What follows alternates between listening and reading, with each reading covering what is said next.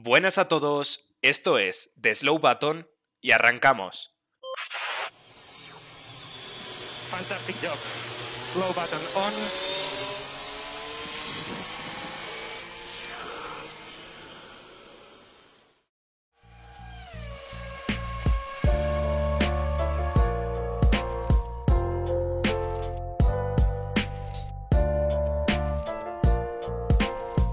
Hola, muy buenas tardes, bienvenidas, bienvenidos una vez más al podcast de The Slow Button. Hoy es lunes 27 de junio y aunque estamos fuera de nuestro día normal de grabar, es nuestro deber hacer el episodio. Para hacerlo, como siempre, contaré con la ayuda de David. Muy buenas tardes, David.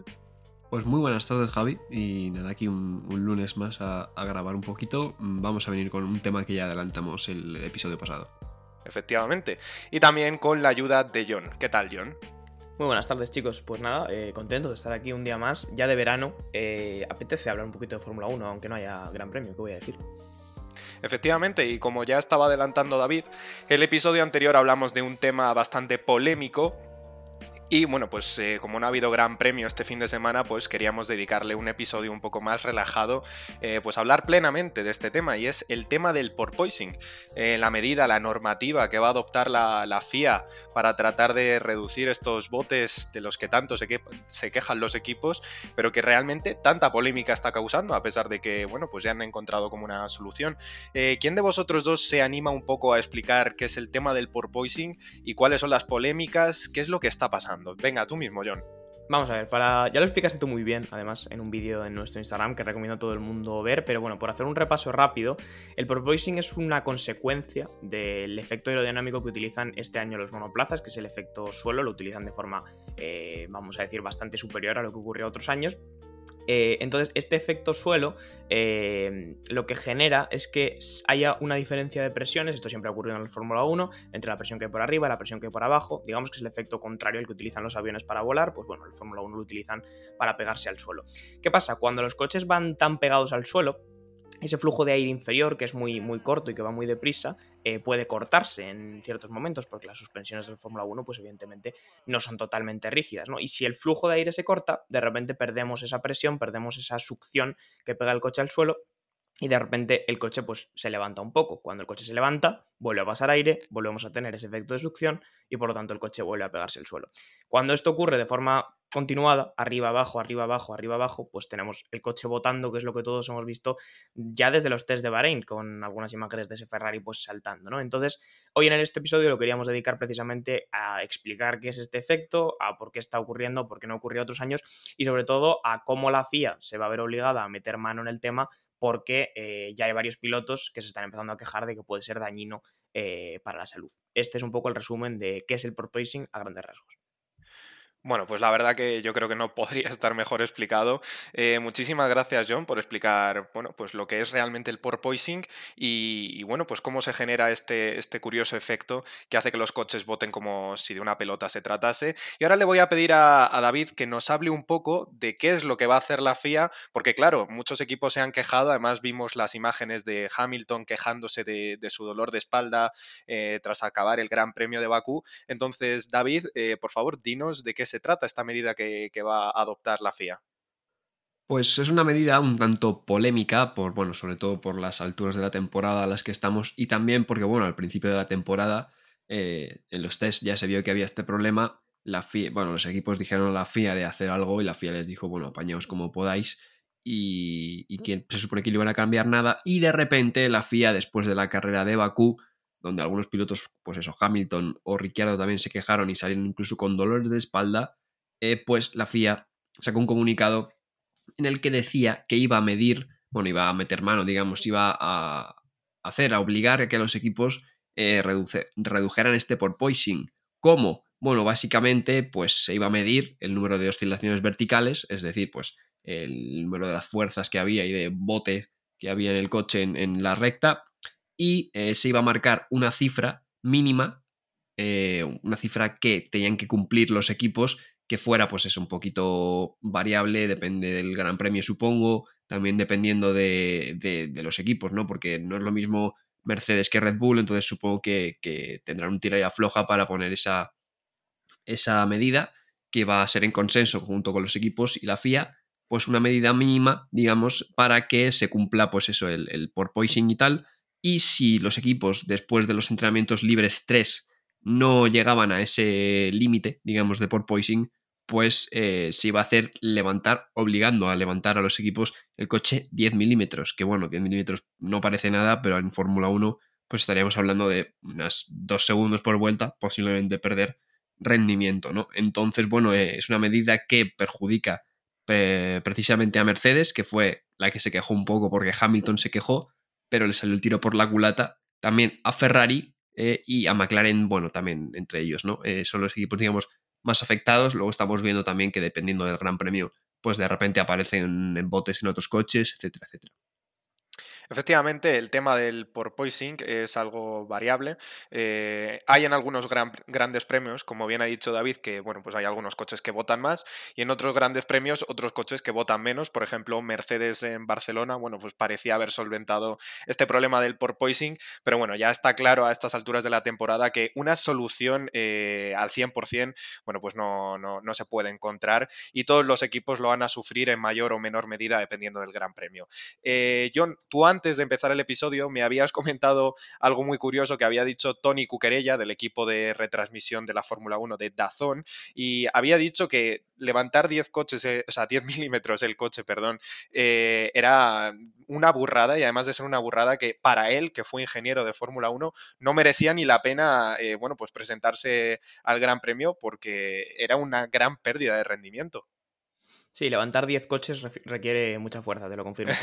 Eh, no, lo decía, lo decía Tony Cucurella, me lo estaba comentando antes David de, empezar, que, claro, la pérdida de rendimiento, aunque parezca poco, aunque parezcan solamente 10 milímetros, es tal que él creía que no merecía la pena directamente correr eh, bajo esas condiciones, porque perder 2-3 segundos por vuelta en un gran premio con 50, 60, 70 vueltas, al final te supone, te, supone quedar último prácticamente. O sea, muy, muy, muy, muy mal lo tendrían que hacer otros equipos para, para que no acabaras la carrera último, ¿no? Entonces la, la pérdida de rendimiento es brutal.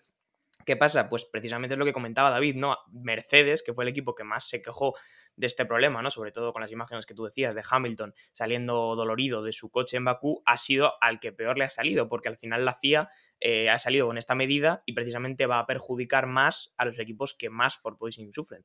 Entonces van a tener que buscar una solución bastante rápido porque ya digo, 10 milímetros, por poco que parezca, pues, pues merece, no merece prácticamente la pena, ¿no? Mira, eh, creo que David quiere decirnos algo al respecto. Sí, no, iba a comentar un poco, lo estaba comentando yo. Eh, Mercedes se quejó más que nada, yo creo, por, porque Hamilton tenía problemas, ¿no? Y al final, pues evidentemente un equipo tiene que defender a su piloto, digamos, aunque no le hacía mucha gracia, yo creo, ¿no? Porque, a ver, esto era muy fácil, ¿no? Eh, Hamilton lleva toda la temporada diciendo también que incluso Russell muchas veces no han tenido el mismo bote, Russell y Hamilton, por diferencia de setup, ¿no? Y, claro, todo esto era tan fácil como Hamilton no puede con el, con el bote, pues le pones un setup en el que tenga menos bote, pero claro, eso le perjudica al rendimiento, ¿no? Entonces Mercedes se quejó formalmente, yo creo también esperando que la FIA diera una solución que eh, ayudara al piloto, pero que no les perjudicara a ellos, ¿no? Y claro, es que lo que decíamos, al final, eh, como es variable y depende del equipo, eh, yo creo que Mercedes esperaba o que levantaran, obligaran a todos los equipos a levantar el coche, ¿no? O, yo qué sé, tema de suspensiones activas ya no se puede hacer. Es la única, al principio de temporada se hablaba, ¿no? El tema de las suspensiones activas era lo que podía ayudar o, bueno, eh, hacer desaparecer este problema, ¿no? Pero evidentemente a, mitad de temporada no se puede hacer. Entonces yo creo que Mercedes esperaba eso, hacer que todos los equipos subieran un poco el coche para tener el menos posible, pero al final la FIA pues ha, ha decidido esto, ¿no? Pues claro, hay algunos equipos que, que no están demasiado contentos y bueno, algunos equipos como Red Bull, que a priori les debería beneficiar, ya salió Max Verstappen eh, haciendo unas declaraciones que yo estoy bastante de acuerdo con, él, diciendo que pese a que les beneficiaba, que no estaba de acuerdo con hacer cambios a, mitad de temporada de reglamentación, porque sería pues cargarse un poco todo. Bueno, pues la verdad que pues tienes toda la razón, David, eh, aunque curioso, eh, Max Verstappen, piloto del equipo Red Bull, bueno, pues este equipo Red Bull ya protagonizó una de las grandes polémicas allá por los años en los que pues Sebastián Vettel estaba luchando por el campeonato con, con Fernando Alonso. Estoy hablando de nada más y nada menos que ese cambio de neumáticos que, bueno, yo creo que todo el mundo sabrá a, lo que me refiero y que evidentemente cambió el transcurso del campeonato, que parecía que estaba bastante encaminado para Fernando Alonso, pero de repente no. Así que bueno, sí que es cierto que... Eh, las polémicas las va a haber siempre, pase lo que pase, se haga al inicio o al final de la temporada o a mitad, como es el caso. Eh, pero bueno, yo creo que es algo que ya hemos visto en otros momentos de, la historia, en otras temporadas. Y, bueno, pues eh, no llueve a gusto de todos. La verdad que siempre va a haber algunos equipos que estén más contentos y, otros que estén, bueno, pues más disgustados. Eh, yo os iba a preguntar ahora mismo sobre vuestra opinión acerca de la medida de la FIA, porque sí que es cierto que a priori, bueno, pues todo el mundo quizá pueda llegar a pensar que lo suyo sería levantar eh, el mismo, la misma cantidad de milímetros a todos los coches. Pero claro, eh, según lo que me estáis comentando vosotros, esto no va a ser así. Entonces, yo me pregunto, eh, ¿cómo va a justificar la FIA lo que se levanta a un coche o lo que se le levanta a otro coche? ¿Cuál es vuestra opinión? John, por favor. A ver, claro, es que es, complicado, ¿no? Porque en, una en la, Fórmula 1 parte de la competición también está en cómo cada equipo individualmente desarrolla su coche, ¿no? No, no es como la Fórmula 2, que todo el mundo lleva el mismo coche, ¿no? Aquí eh, es muy importante lo que tú hagas con tu coche y lo que tú desarrolles. Entonces, levantar todos los coches igual sería una locura, porque realmente tendrías un Mercedes que tiene mucho porpoising al que sí que se lo quitarías, pero con 10 milímetros, bueno, de primeras, levantar todos los coches 10 milímetros convertiría la Fórmula 1 en una competición de camiones. Eso es el primer dato que hay que tener en cuenta. Pero como no todos los coches responden igual al porpoising ahora mismo, poner la misma medida para todos sería absurdo. O sea, para algunos sería muy injusto, para otros les vendría mal. No sé si habría alguien al que realmente le vendría bien, ¿no?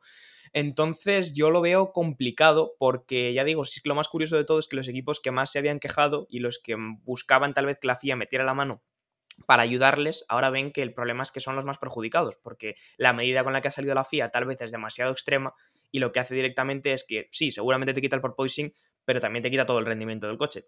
Entonces no, no sacan ese beneficio creo que, que, yo, que yo creo que esperaban sacar, ¿no?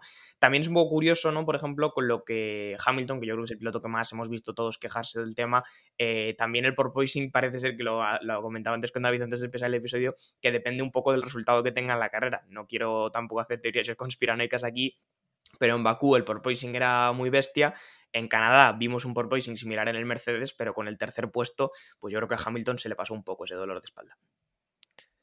Hombre, pues sí que es cierto que evidentemente dependerá un poco de cuál es el resultado del piloto en cuestión, pero lo que está claro es que el porpoising, bueno, pues lo sufre toda la parrilla actualmente, aunque en mayor o menor medida. Eh, David, quiero saber también tu opinión respecto a la medida de la FIA. ¿Te parece justa? Eh, ¿Te parece injusta? ¿Cómo crees que debería justificar el hecho de que se levante más a un coche o a otro? O, o por el contrario, si crees que debería levantar a todos los coches la misma cantidad. A ver, yo de la medida opino que llega eh, tarde y mal. O sea, porque. perdón. Em, llega tarde y mal, porque al final. Em, quiero decir, esto lo comentaron los propios equipos a principio de temporada en los test. Les dijeron a la FIA: A ver, vamos a ver, tenemos este problema. Todos los equipos, porque al principio eran todos los equipos. Y la FIA les dijo: apañaos como podáis, ¿no? Y bueno, algunos equipos solucionaron el problema y, otros no. Digamos que no solucionaron totalmente, pero evidentemente votan mucho menos unos equipos que otros, ¿no? Entonces, yo creo que la FIA era el momento en los test de hacer algo, ¿no? No ahora, porque en los test pues da una mínima maniobrabilidad a los equipos para hacer algo, pero ahora pues les pilla un poco a pie cambiado.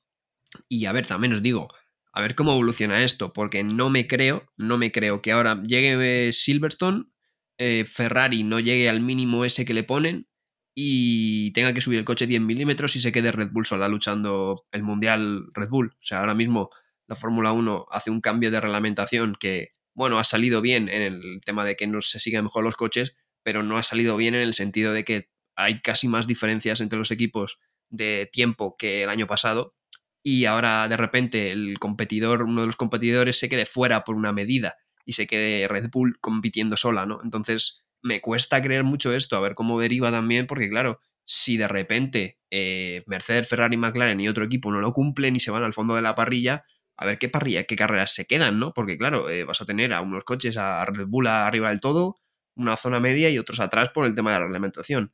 Así que veremos cómo deriva también esto. Ya te digo, yo creo que llega un poco mal porque es tarde, ¿no? Yo creo, tenía que haber hecho esto en los test. Entiendo, la verdad que sí que es cierto que llega un poco tarde, eh, pero también entiendo que, bueno, pues se necesita cierto tiempo para estudiar la medida y que, bueno, pues en ese tiempo pues pueden pasar un montón de cosas, pero sí que es cierto que, probablemente se cambien un montón de planes internos que tenían los equipos para luchar contra el porpoising y, bueno, pues al final ahora, debido a que entra en vigor esta, esta normativa, pues tengan que cambiar sus planes a mitad de temporada. Dime, John. Eh, quería hacer un apunte muy curioso, ya que hoy estamos repasando todo el tema del porpoising de arriba abajo, ¿no? Y es que hace un tiempo leí que de forma totalmente casual y antes de que, antes de que se supiera que el porpoising iba a ser un problema tan grande esta temporada, se prohibió un elemento en los, monoplazas, eh, justo de cara a este año, que de alguna manera seguramente podría haber ayudado a muchos equipos a reducirlo, que es una, un elemento que, con todo el perdón a los ingenieros que nos puedan escuchar, es un amortiguador de masa o un mass damper, eh, se llama, es un elemento que con una serie de, inercias y con un sistema como de péndulo, lo que hace es que absorbe, digamos, las fuerzas. Eh, es un elemento que a muchísima mayor escala se utiliza también en los rascacielos, por ejemplo, para, si en el caso de que hubiera terremotos, pues que puedan absorber esas fuerzas, digamos, y se hagan como que se compensen, ¿no? Digamos. Entonces esto se incluía en las suspensiones delanteras de los, de los, monoplazas y de alguna manera podría haber ayudado a que se absorbieran esas fuerzas y no se transmitieran en un bote tan marcado, pero de forma totalmente, no sé si casual o no sé por qué, justo de cara a esta temporada se prohibieron. Entonces tampoco, eh, igual que decía antes David, igual que pasa con las suspensiones activas, pues es algo que no se podría incorporar ahora para intentar solucionar ese problema sin tener que hacer medidas tan extremas como esto de los 10 milímetros. Simplemente un apunte que leí el otro día y me pareció bastante curioso, ¿no? Porque una posible solución más que, que se va a la basura. Pues mira, John, ahora que has dicho que habías leído el artículo y todo eso, me he acordado de que antes del episodio estabas leyendo también, eh, bueno, pues lo que había dicho el, jefe de, Alpine.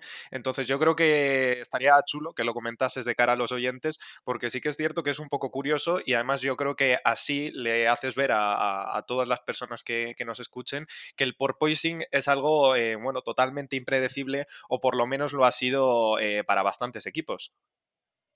Sí, estaba leyendo una serie de artículos antes de empezar el episodio y de hecho pues os quería comentar algunos cuantos para que lo debatiéramos aquí un poco y me he encontrado con una entrevista, unas declaraciones de Pat Fry, que es el director técnico de, Alpine, en el que básicamente comenta que ellos de alguna manera han salvado el porpoising por suerte, no porque fuera una decisión totalmente consciente. Es verdad que el Alpine es uno de los eh, equipos con el suelo más ancho y también con un suelo muy sólido, es decir, que no flecta tanto como otros equipos, y que eso, pues, sin quererlo, digamos, eh, o sin que fuera intencionado, les ha ayudado a salvar el porpoising. Pero vamos, él mismo, ya te digo, el director técnico de un equipo de Fórmula 1, pues reconocía que básicamente había sido suerte. Y esto demuestra, como tú dices, Javi, que al final ha sido una cosa que está pillando un poco desprevenidos, que tal vez no debería haber pillado desprevenidos porque ya lo veníamos viendo desde los test, entonces que las medidas entren ahora, pues como decía David, es tarde, para que entren, pero, pero sí que es verdad que es un problema que surge ahora y al que hay que buscar soluciones. Pero aquí comentaba Pat Fry que, que para ellos había sido simplemente una cuestión de suerte. Cuéntame, David.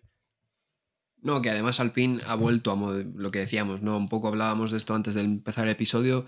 Alpine modificó también el fondo plano en, en Miami, creo. Eh, fue la mejora esa que se le dio eh, primero a solo Alonso y luego a Con, que era pues aligerar el suelo, ¿no? Para que fuera más rápido el, el coche un poco para ganar rendimiento, porque claro, eh, a principio de temporada lo único que hicieron no fue eso, permitir a los, eh, a los equipos que no habían solucionado del todo el, tema del bote, em, eh, competir con esos tirantes que llevan algunos equipos como Mercedes en el fondo plano, que claro, suman peso ¿no? al, fondo plano. Y, claro, eso también tuvo polémica en su momento porque equipos como Alpine decían, o sea, nosotros tenemos un suelo que no flecta hecho para que eh, no haya demasiado bote y ahora dejáis, eh, por reglamentación, permitís estos tirantes que antes no permitíais, ¿no? Entonces también pilló algunos equipos a pie cambiado y Alpine, por ejemplo, tuvo que modificar otra vez el suelo para poner esos tirantes y ganar rendimiento, así ahorrándose la, digamos, esa medida técnica que habían utilizado, ¿no? Entonces, digamos que la FIA eh, ha ido un poco tarde en general con el tema del, del porpoising. veremos también, ya te digo, cómo evoluciona, porque es que me cuesta mucho creer que las, lo que han dicho sea una medida muy exagerada, que los equipos no puedan cumplir sí o sí, o porque no creo que se carguen, digamos, el campeonato de, un día para otro, la verdad. Pues mira, la verdad que lo que acaba de comentar David ahora es muy interesante porque es un poco lo que estaba diciendo yo hace nada. Es que eh, si la FIA de repente introduce una medida como la de los tirantes, que basta que sea ya a las pocas carreras de iniciar el campeonato, eh, que ya eh, vas a cambiar, vas a hacer que varios equipos cambien sus planes internos, como le ha pasado al Pine con, con el tema de los tirantes. Así que evidentemente, bueno, pues todas las cosas que sucedan, pues una vez se inicie el campeonato, pues eh, son cosas que llegan tarde. Eh, sean para mejor o para peor, son cosas que evidentemente llegan, llegan tarde. Eh, no sé si por allí, chicos, tendréis algún artículo más que leer o si queréis ya que nos lancemos un poco a hacer este debate que estábamos comentando antes. Dime, John. Tengo aquí, tengo aquí artículos preparados. Uno de ellos y de los que más polémica ha generado los últimos días es unas declaraciones de David Coulthard, subcampeón del mundo en el año 2001, eh, que hablaba precisamente sobre las, quejas de, sobre las quejas de Hamilton y que hacía una comparación con otros deportes, ¿no? Diciendo que si eres eh, boxeador tienes que aceptar que te van a dar un puñetazo en la cara, si eres futbolista que te van a clavar los tacos y en la Fórmula 1, pues en este caso el problema que, que hay es el del porpoising y básicamente a Hamilton lo que venía a decir es que, bueno, que se puede hacer un lado si le molesta mucho el problema, porque seguro que hay muchos eh, otros aspirantes que estarían contentísimos de poder tener eh, su asiento en la Fórmula 1. Entonces, bueno, no sé qué opinas de esto, porque son declaraciones bastante, bastante duras, eh, pero, pero claro, al fin y al cabo, de alguna manera es verdad, ¿no? Quiero decir, si estás en el deporte, estás para lo que estás, mientras no sea una cosa gravísima que te está provocando lesiones, yo creo que, que de alguna manera hay que aguantarse. A ver, eh, bueno, ya, ya me, animo a dar mi, opinión completa sobre el tema del porpoising.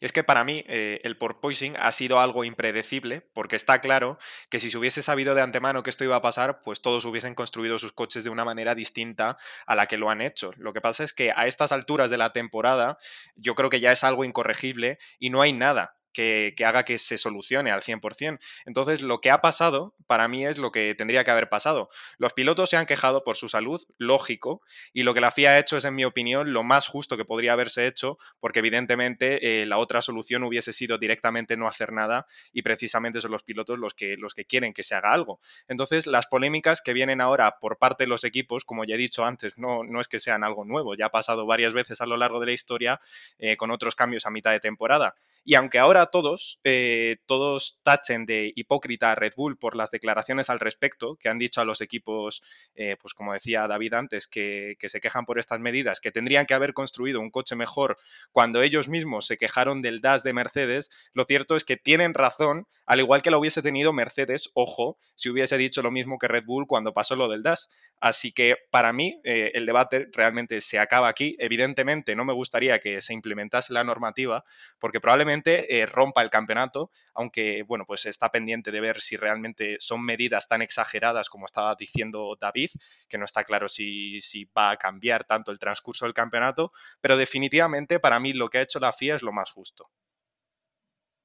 Sí, luego además, eh, el problema es que, bueno, en la Fórmula 1 ya sabemos que siempre hay un poquito de juego sucio, ¿no? Hipocresía eh, para, bueno, básicamente, pues eso, para intentar ganar todo el rendimiento posible. Y es que hay algo muy curioso con esto, ¿no? Al final se han quejado eh, dos pilotos de diferentes equipos, pero sus compañeros de equipo no se han quejado, ¿no? Eh, Hamilton se ha quejado y Russell no.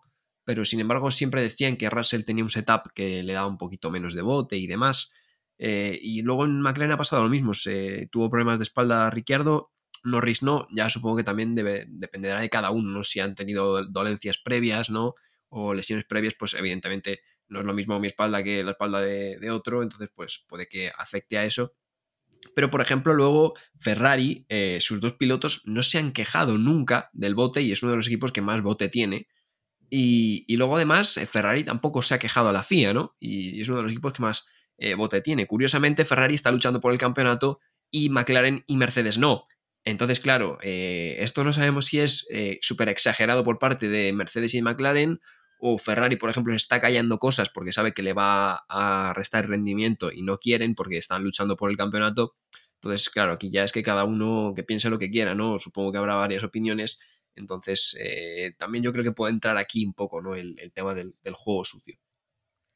Pues sí, definitivamente, bueno, pues lo que acabas de comentar demuestra que la Fórmula 1 es un deporte de intereses, eh, pues los equipos lucharán por, por, las cosas que le interesen, evidentemente, eh, porque lo que quieren es ganar o, tratar de, ganar. Eh, John, mm, ¿qué opinas tú al respecto de, de, este tema del juego sucio? Porque sí que es cierto que es algo que hemos visto a lo largo de, la historia y no queda del todo claro si la solución a todas estas polémicas es la típica frase de haber construido un coche mejor o si realmente, bueno, pues tienen un punto de razón los equipos que, se quejan y tratan de, bueno, pues aprovechar un poco eh, los problemas que puedan tener.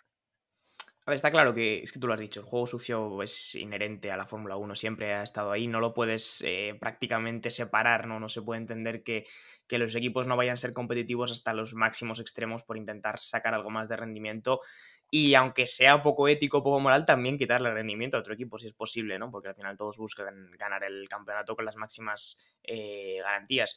Es cierto que el porpoising puede ser un poco diferente a otras cuestiones que hemos hablado en el pasado, como el DAS o como cualquier otra innovación técnica que haya sacado otro equipo, porque sí que es verdad que se está hablando de que puede ser que fuera de que en el corto plazo esté afectando más a unos pilotos que a otros, a la larga, después de 22, 23 carreras, eh, sufriéndolo durante muchas vueltas, pues pueda generar eh, problemas para, muchos pilotos, problemas de salud, lesiones, etcétera, porque es verdad que es un efecto que es, que es fuerte para el cuerpo humano, ¿no? Además, mantenido durante tanto tiempo. Entonces, yo creo que por eso sí que hay que establecer una pequeña diferencia, porque al fin y al cabo ya estamos hablando de algo en lo que en lo que se juega un poco la salud de los pilotos y por eso no es lo mismo que otras medidas. Pero es que siempre va a estar ahí ese juego sucio, ¿no? Entonces, eh, como ya se ha dicho en el pasado, pues haber hecho un coche mejor, claro, es algo que también te lo pueden decir ahora, ¿no? Al final, eh, en cualquier momento puede ser tú el que está en el otro lado de la, de la, batalla y te pueden decir haber hecho un coche mejor, igual que tú lo has dicho antes. Ahora Red Bull sí que sale beneficiado porque no tiene por poising, puede aprovechar esa carta y evidentemente no va a querer que pongan una medida que les perjudique a ellos sin tener culpa, evidentemente. Eso, claro, eso sería extremadamente injusto. Pero, pero lo dicho, al final creo que la Fórmula 1 es así, creo que el juego sucio no se puede extraer al 100% de ella porque los equipos siempre van a ir al máximo y que si el día de ayer tú dijiste haber hecho un coche mejor, el día de hoy te puede tocar que te, que te digan haber hecho un coche mejor. Pues mira, la verdad que toda la razón del mundo. Eh, al final, eh, bueno, pues la normativa va cambiando y pues en algún momento lo pasarás mejor y en algún momento lo pasarás peor, eh, pero como bien hemos terminado concluyendo, bueno, pues está claro que tú actuarás en función de, qué es lo que te esté pasando y, bueno, pues de cara a tratar de ganar el máximo de rendimiento. David, yo te iba a preguntar, ¿tú cómo hubieses planteado este, esta normativa? Que va a implementar la FIA. Eh, ¿Estás de acuerdo, a pesar de que haya llegado tarde, con la forma en la que lo va a hacer? Eh, o por el contrario, quizá hubieses dejado, bueno, pues que estos rebotes eh, siguiesen. Es que, a ver, es complicado, ¿no? Porque si entramos en la... No soy yo el que dude de la salud de los pilotos, no creo que Hamilton y Ricciardo fingieran, sinceramente. Entonces, claro, a ver, si entramos en la salud de los pilotos, está claro que hay que hacer algo, ¿no? el problema es que eso, ¿no? al final no creo que debas hacer algo para, o sea, no creo que, tengas que meter una medida que perjudique a, unos equipos eh, cuando dijiste al principio de temporada que cada uno se apañase como, pudiera, ¿no? Porque si al principio de temporada dices, bueno, esto tenéis que corregirlo eh, sí o sí, pues claro, está claro que Red Bull y Alpine, que lo han hecho, em, tienen eh, ventaja porque lo han hecho, ¿no? y, tú que eres Ferrari o Mercedes o McLaren, no. Pero claro, si a principio de temporada dices, bueno, eh, apañaos como podáis, eh, algunos equipos lo han solucionado, otros no han podido, pero se adaptan, claro, ahora de repente meterles una penalización, una especie de, penalización por no cumplir un determinado nivel, eh, no me parece demasiado bien. Entonces, claro, no sé lo que habría hecho, porque, como decíamos, lo de que decía John o lo que decía yo de las suspensiones activas no se puede hacer porque es mitad de temporada. Entonces, claro, yo simplemente sería, claro, algo así como decirle a los equipos que decidieran, ¿no? Si un piloto se quejaba, eh, como Hamilton, pues nada, subir el coche e intentar reducirlo en ese coche porque el piloto se queja. Y pues otros pilotos que no vayan cómodo, cómodo no tienes que ir nunca, pero por lo menos que se adapten o que no tengan problemas, pues que el equipo decida, ¿no? Y que tiren como, como están, ¿no? Pero igual el tema de que un equipo pierda rendimiento por, una, por una incompetencia, digamos, de, de, la FIA también, pues no creo que sea justo. John. eh, hablo aquí un poquito de declaraciones de Alonso sobre este tema y es que, claro, la polémica podría estar servida prácticamente hagas lo que hagas, ¿no? A mí no me gustaría ser quien tiene que tomar estas decisiones en la FIA cuando pasan estas cosas, porque como muy bien, muy bien decía Alonso, para cambiar ahora mismo un reglamento técnico en plena temporada habría falta unanimidad de los equipos. Y esto yo no sé si vosotros pensaréis igual, pero yo creo que es prácticamente imposible conseguir que todos los equipos se pongan de acuerdo, aunque solamente sea por el juego sucio del que hablábamos antes y por, por perjudicar a otros, o sea, aunque sea, aunque suene así de mal, ¿no? Entonces, como no sea que la FIA actúe diciendo esto se va a hacer así porque yo lo digo, eh, por razones de seguridad, digamos, oye, esto lo considero lo suficientemente grave como para yo entrar aquí sin, una, ni, sin unanimidad y sin preguntarle a nadie, hay que hacer estos cambios. Pero claro, a ver cómo demuestra la FIA sin montar uno de los escándalos más grandes de la historia de la Fórmula 1, que las razones de seguridad son suficientemente importantes para, como decía antes David, probablemente eh, te puedes cargar un campeonato que tiene una pelea 4 arriba y de repente te lo cargas porque un equipo le afecta, al otro no, y pum, se acabó el campeonato a mitad de temporada. Entonces, creo que la polémica va a estar ahí, hagan lo que hagan, y las actuaciones de la FIA seguramente tendrán que ser bastante cautelosas porque hay un riesgo bastante grande de desequilibrar la balanza tanto que, destruyas toda la competitividad que podría haber en esta temporada. Buah, la verdad que es es increíble la profundidad de este debate, porque te paras a pensar en como las distintas partes que están implicadas en, este tema y, no sabes muy bien realmente qué es lo que hacer, porque yo estoy seguro que tú hablas con Lewis Hamilton y le dices, tío, ¿tú qué prefieres? ¿Perder tres segundos por vuelta o tener la espalda machacada a lo largo de todo el campeonato. Y probablemente te diga, yo quiero tener la espalda machacada a lo largo de todo el campeonato. Entonces, ¿qué es lo que hacemos? Eh, evidentemente yo creo que es algo que le ha salido mal a los equipos que se han quejado más. Eh, y por lo tanto va a salir perdiendo Mercedes. Pero no solo va a salir perdiendo Mercedes, van a salir perdiendo los equipos que por, no haber sabido construir un coche lo suficientemente bueno, y esto es así, a pesar de que duela escucharlo, esto es así, eh, van a salir perdiendo los equipos que no han sabido hacerlo bien y se van a ver beneficiados los equipos que sí han sabido hacerlo bien. Entonces no es como que mm, se vaya a desestructurar un poco el orden del campeonato que hay actual, sino que probablemente veamos distancias más alejadas, que sí, que esto va a romper el campeonato, Evidentemente, porque tenemos a Ferrari y Red Bull que están luchando y están, bueno, pues bastante parejos en rendimiento. Lo que pasa es que Red Bull no tiene apenas por poising, Ferrari sí tiene por poising. Entonces, bueno, pues lo que se va a hacer con esta medida probablemente, eh, bueno, pues sea que estos dos equipos se separen más eh, si hablamos en cuanto a tiempos. Pero yo no creo realmente que se vaya a cambiar como el orden de la parrilla. No creo que de repente Williams vaya a saltar eh, tres posiciones adelante en el campeonato o de repente McLaren vaya a caer cuatro hacia atrás. Eh, yo creo que es más bien como un poco, em, pues no sé, lo que es, básicamente, ¿no?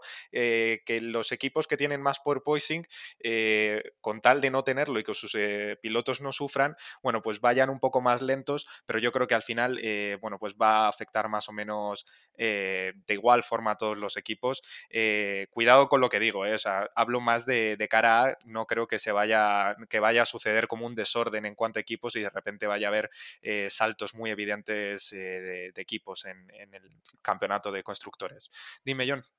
No, seguramente saltos muy evidentes no va a haber, quiero decir, tampoco eh, podemos plantear burradas, ¿no? Como que Williams de repente se ponga líder del mundial, ¿no? Pero lo que sí que puede pasar es que una batalla que esté apurada entre las cuatro primeras, cinco primeras posiciones del mundial eh, sí que cambie. Y eso ya es bastante como para que haya una polémica en una temporada como esta de Fórmula 1, ¿no? Con el tema del cambio de reglamento. Entonces yo creo que, aún así, aunque solamente cambiaran dos, tres posiciones de arriba, entre Ferrari, por ejemplo, que sí que sufre más ese por poison, y Red Bull, que lo está sufriendo menos, yo creo que ya sería bastante problema.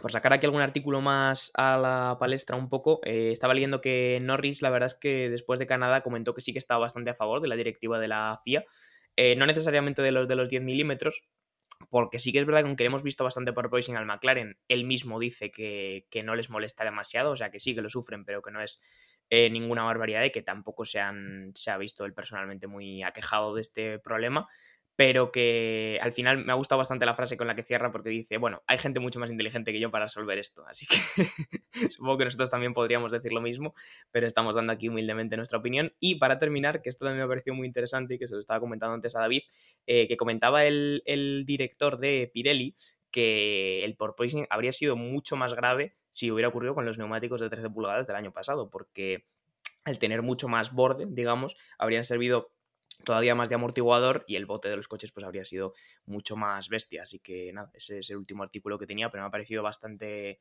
bastante interesante el tema de los neumáticos también. Pues mira, la verdad que yo me quedo con la frase esta que, dices que tanto te gusta de, Norris, eh, la de que probablemente haya personas mucho más inteligentes para, solventar este problema. Y yo estoy totalmente de acuerdo, evidentemente somos tres chavales aquí dando nuestra opinión humildemente y sin tener, eh, bueno, pues apenas información, porque está claro que, eh, bueno, pues hay, hay personas que mandan mucho más dentro del mundo de la Fórmula 1 que nosotros y que evidentemente tienen mucha más información que nosotros y por lo tanto sabrán actuar eh, bueno, pues eh, teniendo en cuenta esta información. Lo que sí que me gustaría pensar, y lo ligo un poco a lo que estaba comentando antes David, es que la FIA espero que haya hecho el cambio eh, habiendo valorado bueno, pues todas las opciones. Es un poco como, estoy haciendo un poco como de puente entre lo que has dicho tú, John, y lo que has dicho tú, David. Entonces, que la FIA ha sido incompetente, Es que yo no lo tengo del todo claro. Quiero decir, a los equipos eh, se les ha dado un reglamento que ha de cumplirse. Los equipos lo han hecho de, la mejor forma que han podido, pero la FIA es que yo creo que tampoco ha sido capaz de ver que iba a haber tanto por poising. Entonces yo no creo realmente que, se le culpe o se le deba echar la culpa a nadie. No, no sé qué opinas tú, David. Claro, pero es que ese reglamento que les han dado a los equipos eh, ya está así. Entonces, claro, eh, realmente los equipos están cumpliendo el reglamento. Lo que van a hacer ahora es cambiarlo. Si ese es el problema, que el reglamento que está dado desde principio de temporada ya no va a ser el mismo. Entonces yo, yo lo que vengo es eso, ¿no? Que a principio de temporada es cuando se tendría que haber hecho eso, ¿no? Porque es que la FIA ha hecho un reglamento y los equipos dicen, vale, lo cumplimos y ahora de repente hay pilotos que están teniendo problemas y demás, y claro, ahora la FIA cambia el reglamento. Yo el problema que veo es ese, que el reglamento sí se está cumpliendo porque el porpoising no es, no es algo antirreglamentario, sino que es algo incómodo que algunos equipos están sufriendo, pero está dentro del reglamento. Entonces yo el problema que veo es eso, que ahora el reglamento que estaba dado desde el principio de temporada se cambia. Entonces eh, creo que eso nunca se debe hacer, porque ya lo vimos en 2013 con lo de los neumáticos, como has dicho tú, de un Ferrari que estaba para pelear por, por, el Mundial Alonso a de repente desaparecer, ¿no? Y que Red Bull volara, pues eh, ahora puede pasar algo similar, ¿no? Y ya te digo, encima los, algunos equipos no están tampoco demasiado contentos con los cambios de reglamentación, pues ahora encima cargarse un Mundial así, que ya te digo, no creo que se lo carguen porque no creo que sinceramente hagan lo de los 10 milímetros. Es que me cuesta mucho creer que de repente a, a, Ferrari y a Mercedes se les suban un montón el coche para y que no tengan rendimiento para ganar una carrera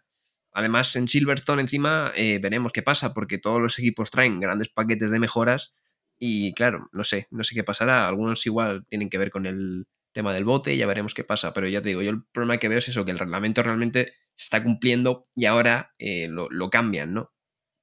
Claro, a ver, o sea, yo evidentemente estoy totalmente de acuerdo con lo que dices tú. Además, antes cuando he hablado como más en profundidad sobre mi opinión respecto al porpoising, bueno, pues eh, terminaba diciendo que evidentemente yo no quiero que entre en vigor esta normativa porque probablemente, eh, aunque no lo crea del todo, de cierta forma, como bien dices tú, David, eh, que vaya a romper el campeonato, pues no, no es algo bonito de ver, ¿no? Que de repente se cambie la normativa a mitad de temporada yo todo esto lo digo eh, sin saber, eh, bueno, pues la presión que está poniendo eh, los equipos sobre, sobre la FIA, pero claro, entiendo que si la FIA ha tenido que adoptar ciertas medidas, que pienso yo que son las más justas después de haber estado explorando todo lo que podían haber hecho, yo creo que de verdad no, no tienen otra cosa que hacer, ¿no? O sea, si de repente nueve de los diez equipos te están diciendo me duele la espalda, me duele la espalda, es insufrible y tal, eh, pues no sé si realmente te queda más opción que, hacer algún tipo de cambio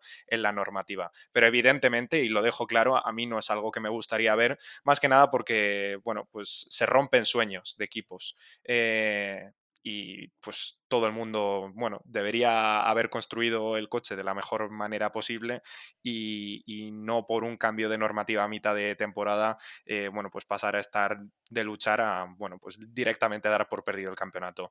Eh, no sé, chicos, si queréis comentar algo más, llevamos ya 38 minutos y medio de episodio. Eh, John, ¿algo que decir? Nada, yo he terminado con mi lista de artículos que quería sacar y, hombre, yo creo que ha quedado un resumen bastante interesante de cuál es la situación y solo queda esperar a ver cómo se desarrolla, ¿no? Porque yo creo que va a ser un tema del que vamos a seguir hablando y bastante a lo largo de la temporada. Pues sí, la verdad que, bueno, yo creo que hemos hecho un gran resumen. Muchas gracias a, los dos, como siempre. Eh, y además yo creo que de cara a los espectadores, bueno, pues probablemente hayamos hecho que entiendan un poquito mejor, bueno, pues toda la, polémica que se está generando respecto a esta normativa, que parece que va a entrar en, en vigor este, este fin de semana en Silverstone. Dime, David. Que mira, que justo leía aquí una cosa que aparte era del artículo que ha dicho John de Alonso, que el tema de que se tuvieran que poner todos de acuerdo, al parecer Ferrari ha dicho que la regla que ha puesto la FIA es ilegal. Eh, Horner piensa que esto está puesto para salvar a Mercedes y Wolf eh, eh, lamenta que, bueno, que digamos que se prime la competitividad antes que la salud y los pilotos. bueno, quiero decir, Wolf lo fácil que era literalmente era subirle el coche a Hamilton y tener para tener la regla esa, o sea que tampoco creo que esas declaraciones sean básicamente postureo. Eh, lo de Horner sí que me sorprende porque creo que la medida eh, beneficia precisamente, o sea, perjudica precisamente a Mercedes. Y bueno, Ferrari va con todo y directamente dice que es ilegal. Así que veremos qué pasa con esto. Sí, la verdad que... equipo, David. Es tu equipo. mi equipo. Mira, son, son unas declaraciones. Yo creo que para mí esto que acabas de decir, David, es el juego de las declaraciones, porque me parece que todo el mundo dice eh, de todo excepto lo más evidente. O sea, me sorprende mucho que Wolf haya dicho eso, eh, aparte de que evidentemente es un comentario bastante hipócrita viniendo de, lo que vimos el año pasado en la última carrera, que quería ganar a saco y todo eso. Eh, también me sorprende, bueno, pues lo que dice Ferrari, que es lo que dices tú, que, va a saco directamente, pero lo que más me sorprende es lo de Christian Horner que dice que esto es para salvar a Mercedes. Entonces, bueno, depende de, de que sea salvar para él, ¿sabes? Si es salvar su salud, bueno, pues probablemente sea salvar la salud de, sus pilotos, pero salvarlo en el campeonato para nada parece que vaya a suceder. Así que, bueno, bonito juego de declaraciones. Eh, lo dicho, yo creo que está todo hablado, creo que hemos hecho un gran resumen. Eh, antes he dicho eh, que la carrera va a ser en Silverstone, ya sabéis que cuando presento yo la suelo liar un poco con la carrera que viene, pero por favor, chicos, decidme que sí, de verdad, la carrera que viene es Silverstone. Confirmadísimo que es Silverstone este fin de semana, 1, 2 y 3 de julio, eh, carrera en Gran Bretaña. Genial. Y además, como bien ha dicho David, eh, bueno, pues vienen un montón de paquete de mejoras. Creo que van a traer mejoras Williams y sobre todo las de Williams eh, me han llamado mucho la atención porque iban a a cambiar como el aspecto del coche por fuera y yo creo que eso es algo que le gusta a todo amante de la Fórmula 1, ¿no? Ver como algo de repente novedoso y sobre todo especular un poco sobre el rendimiento que va a tener ese equipo de ahora en adelante. Así que nada, lo dicho, muchísimas gracias a nuestros oyentes, como siempre. Muchas gracias, David, por tus opiniones. Nada, muchas gracias. Eh, a ver qué pasa en Silverstone, porque sí, Williams iba a traer mm, unas medidas muy novedosas. Aston Martin, según decían, querían también meter muchas novedades para intentar eh, afianzarse ahí, meterse más en la zona media y demás. Eh, Alpine traía mejoras, Ferrari, Red Bull. Christian Horner también ha dicho algo por ahí que esperan, prevén que Mercedes las próximas dos carreras esté más cerca de la cabeza de carrera, a ver qué pasa.